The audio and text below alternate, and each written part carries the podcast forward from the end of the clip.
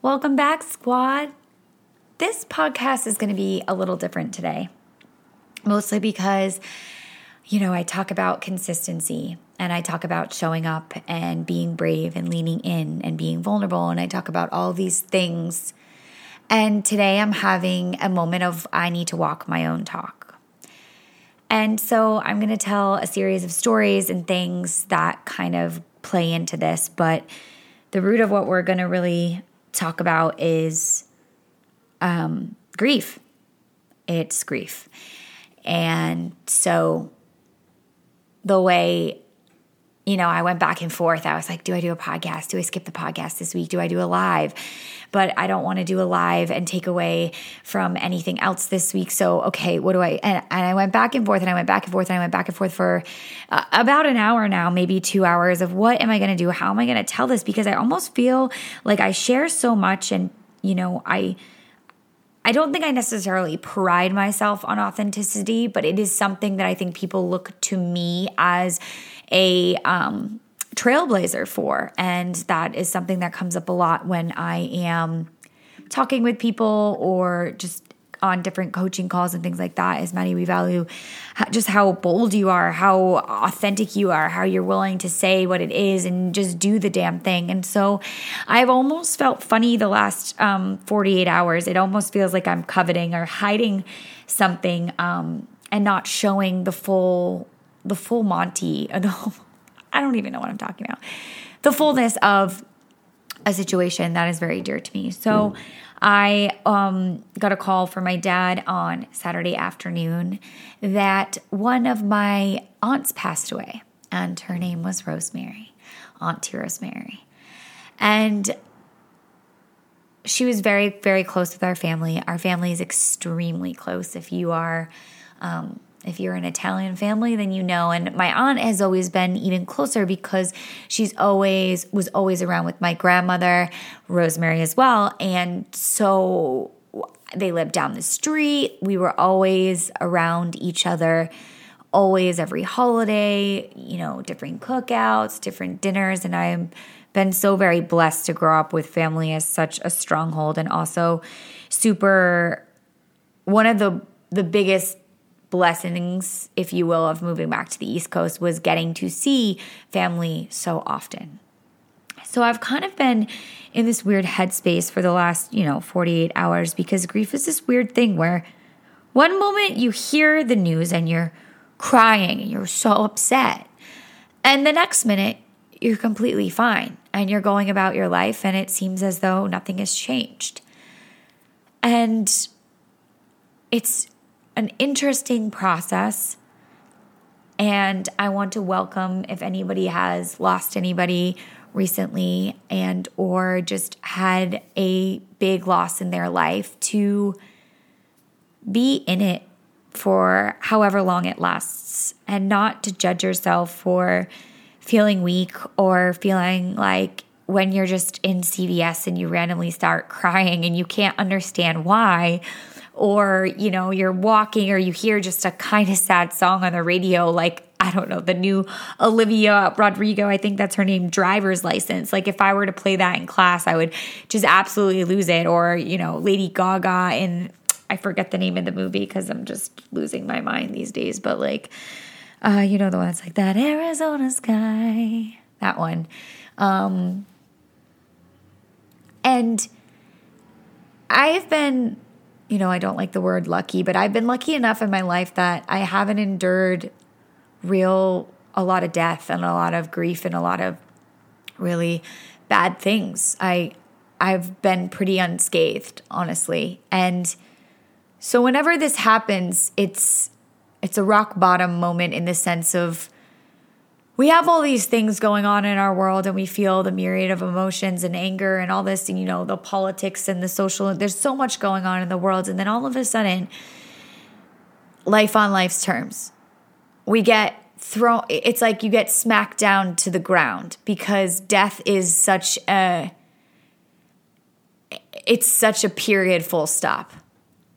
And in that moment, nothing else matters whatever you were feeling, whatever you were thinking, whatever you were planning to do, anything, it, it, it's a halt. It stops you in your tracks, and it, it, requires you to reflect. My phone's on. I apologize.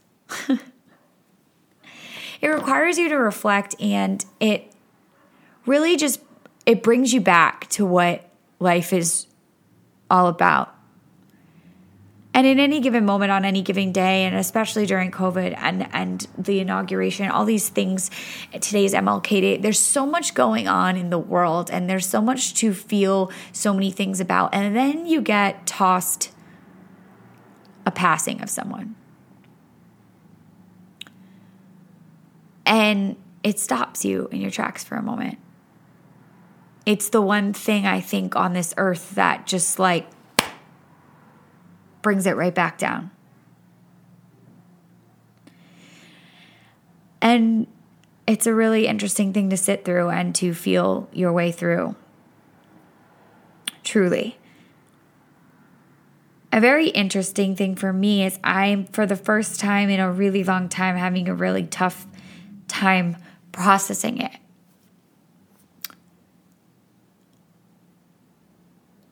I'll never forget the day my grandmother passed away, which was the first real, real passing for me, like a real rite of passage, if you will, in in life, in the coming of life, in all the in all the things that we live through in our lives. Um, and I remember because I was actually in the basement of West Village in Studio B where they actually film the live Variis classes right now. And I was sitting on the podium, not the podium, I was sitting in the front row sidebar bike facing the exit. So it was on the other side of the studio. I was in the front. And I remember I was riding with Mel, Mama Mel, and she played this Ed Sheeran song. It's, um, I'm blanking on it right now. It's called Afire Love. And it's a pretty long hill and I remember feeling this sense of like almost like I couldn't breathe. And I was like, that was weird. I was really emotional. I, I felt something there that I granted soul always takes you, soul cycle always takes you that edge, but I was like, something felt different. And I walked out of class and I had several missed calls from my dad. And I called him and he's like, you know, um, I need to tell you something. that's how my dad always starts these calls. Mads, I need to tell you something. And I'm like, oh God. And um, my grandmother passed away of, I believe, stomach cancer. It's been cancer almost every time in my family. And um, I remember I was sitting on the bench outside Studio B, and Joe, who is now an instructor in San Francisco, sat with me. And I just remember crying. And I think the heightened senses of emotional, the, the emotional just being away and being in New York and and feeling so unstable and feeling like the world was already a washer machine. It was just the levee. It was kind of like the camel that the straw that broke the camel's back in a sense. And I won't forget that ever that moment and it just so happened to be the week of training where you really talk about soulful and you talk about it's called you know the soulful weekend drills where you really learn how to send that and I just won't forget that week ever. It was super emotional. It was really wild. And it was my first real rumbling, in the words of a Brene Brown, with grief. Second one, again, they all happen around Soul Cycle. I know it is my job, my chosen career and profession. But it was a 4 p.m. or 4:30 on a Tuesday, right before my birthday a few years ago. And I knew that my dog was really sick and I just I had a bad feeling. I had a really funny feeling in class. Again, that it almost feels like you can't catch your breath. I at the time probably mistook it for excitement or just floaty or a flighty sense while teaching. And I called my parents several times when I got out of class. I wanted to check on the dog, make sure everything was okay. And neither of them were picking up. And I was like, what the hell? So, in true Madison fashion, as my parents say, too smart for your own good, I called the vet. And I was like, Hi, I'm just calling because I was checking in to see my parents had an appointment and da da da and want to see how Daisy was and um the lady and I don't know if it was the actual vet or the vet assistant on the phone kind of went silent and I was like, Did they leave with the dog? And she said, No, sweetie. And I was like, Oh man.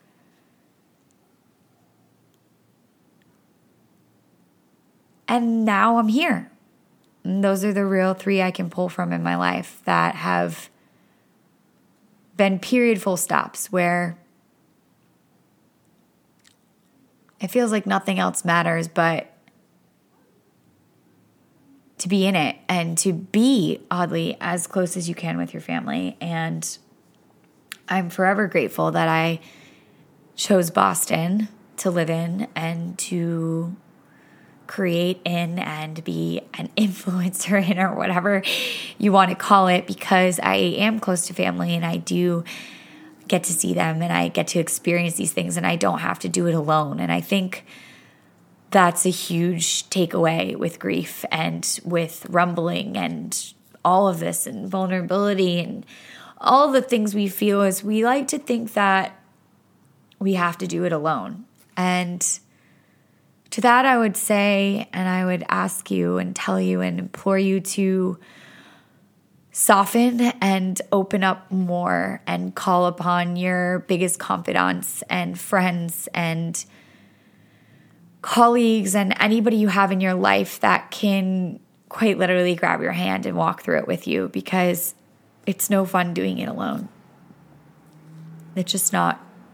Even if it means driving an hour or two hours or three hours just to hug someone, it's always worth it. And so, the takeaway I want, because I never want this to not be somewhat positive, somewhat uplifting, but and. I try to use and instead of but. We have this theory that we have time, right?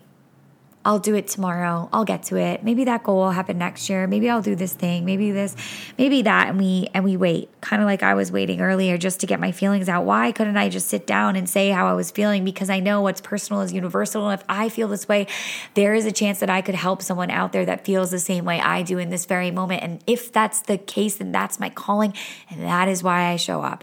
And that is why I keep talking and keep leaning into the scary, dark places right now that feel super uncomfortable uncomfortable that make me want to cry and I want to shun away from, but I know that by leaning into those things, I could possibly help someone else. And that is what keeps me going. And so, the biggest takeaway today, my dad, you know, I talk about my dad a lot. We're close. I got to get him on here. Got to get him on here. And he always used to say, Mads, time is not your friend. Time is not your friend. And I'd be like, eh, yeah, whatever. You know, you're young. You think you're made of Teflon and you have all the time in the world. But it just goes to show you that anything could happen. And I don't mean that in a morbid sense, but we think we have all the time in the world when it really it's the only thing that we can't get back. Every precious second of every day once it's over, it's gone forever. The clock is always ticking. We deserve and we should try every day to show up as the best version of ourselves, to love more, to be empathetic, to lead lead with more love and more grace, more integrity, more just more of the good stuff. And I said something in class this morning. You know, I said it has to start with you. We have to start loving ourselves more. We have to cast out hatred, cast out the darkness, and really bring in the light. Like let the light in through the cracks that we may be feeling in our soul from different, uh, like unkind words or or death or tragedy or things and we have to let the light seep through and and get to us so that we can soften and that we can start to show up and and show up wholeheartedly and full of more love. I mean that that I think is like this universal principle that if every single one of us could really just look inside, could really get some binoculars to literally look into your soul and just be like I want to be better and I will be better and I will lead by example and be an empathetic leader and I will soften and I will show that crying on camera or crying on a podcast or just being all that I am and showing up as authentically in the moment as I can is so empowering and gosh I hope it I hope it shows someone else out there that they too can find this level of of love and freedom and and all of the good stuff that it doesn't just belong to a certain group of people or it doesn't just belong to you know if you've read this book or whatever whatever it is that every single person deserves to feel that I feel like I'm getting off on a tangent, but what I'm trying to say is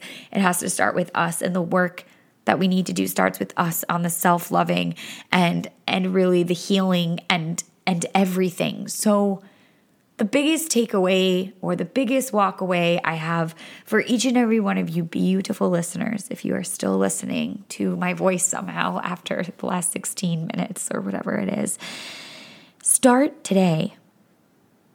Don't wait till next week or next month.